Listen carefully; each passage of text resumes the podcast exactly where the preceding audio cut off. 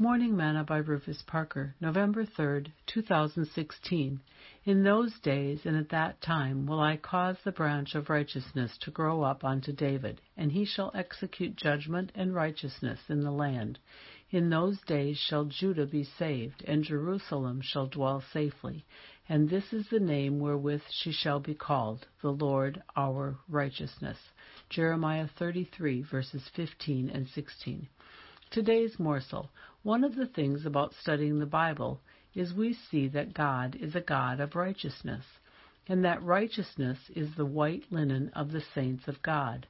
Paul said that all Scripture is given by inspiration of God and is profitable for doctrine, for reproof, for correction, for instruction in righteousness. 2 Timothy 3, verse 16. In other words, the Scriptures teach you how to live and how not to live, how to behave and how not to behave. Paul said that they give instruction in righteousness.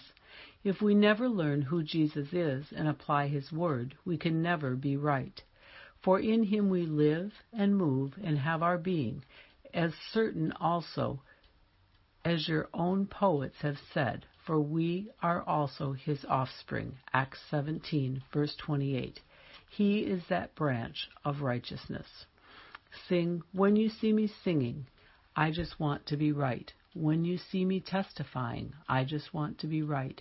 When you see me giving God the praise, I just want to be right. When you see me worshiping the Lord, I just want to be right. Thought for today. Jehovah Tsidkenu, the Lord my righteousness.